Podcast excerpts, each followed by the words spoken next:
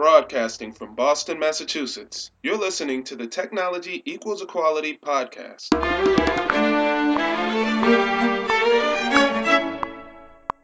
Welcome back to the Technology Equals Equality podcast. I'm your host, Lori Brooks, and this is Audio Blog 8 Outsourcing to Grow Your Practice. All these years, I've really just laughed off most of what my big sister has told me, mainly because anytime we're together, we're just busy joking around.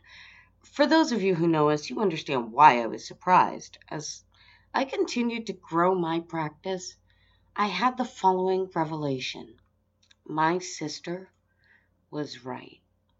For those of you that do not know, well, I guess I'll have to write another post to accompany this one. It's too much to overload your brain with at this very moment. Long story short, yes, people, she was right. I know, I've been wrestling with this statement for some time now. In fact, it's almost gut wrenching to admit. But the time has come, and I have to give her credit.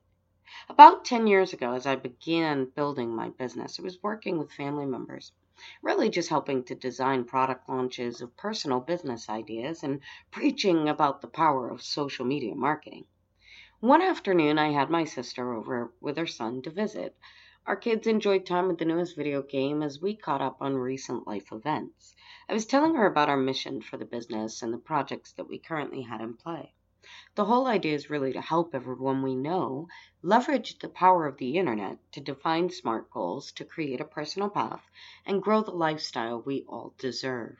We began discussing the idea of her owning her own business, defining goals, and creating an outlined plan of steps to take to accomplish each.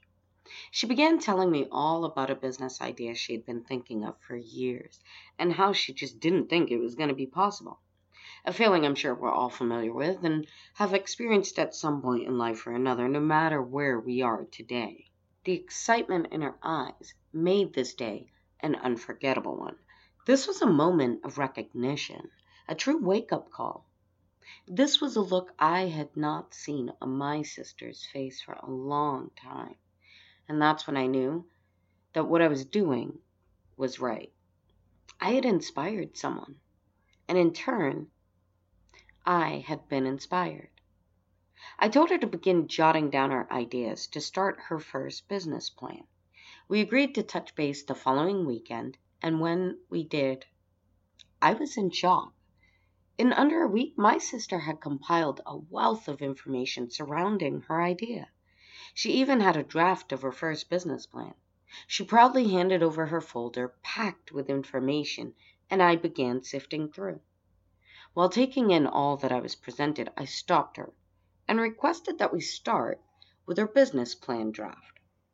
Those of you who know us are probably just as anxious as I was to hear what was written. The plan began with a simple description of her idea and led into a list of things to do. I was so proud to see the amount of effort she had put into preparing for our conversation. The first item on the to do list was to name her new business. Okay, it's not the ideal starting place, but she had a start, and that's what mattered. The second action item on the list is what changed the conversation. And looking back now, I was wrong, and yes, she was right.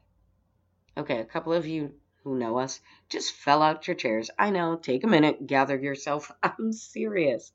I know this may be hard to swallow, but she knew the trick before I did. The second item on her to do list was to find someone to do the work.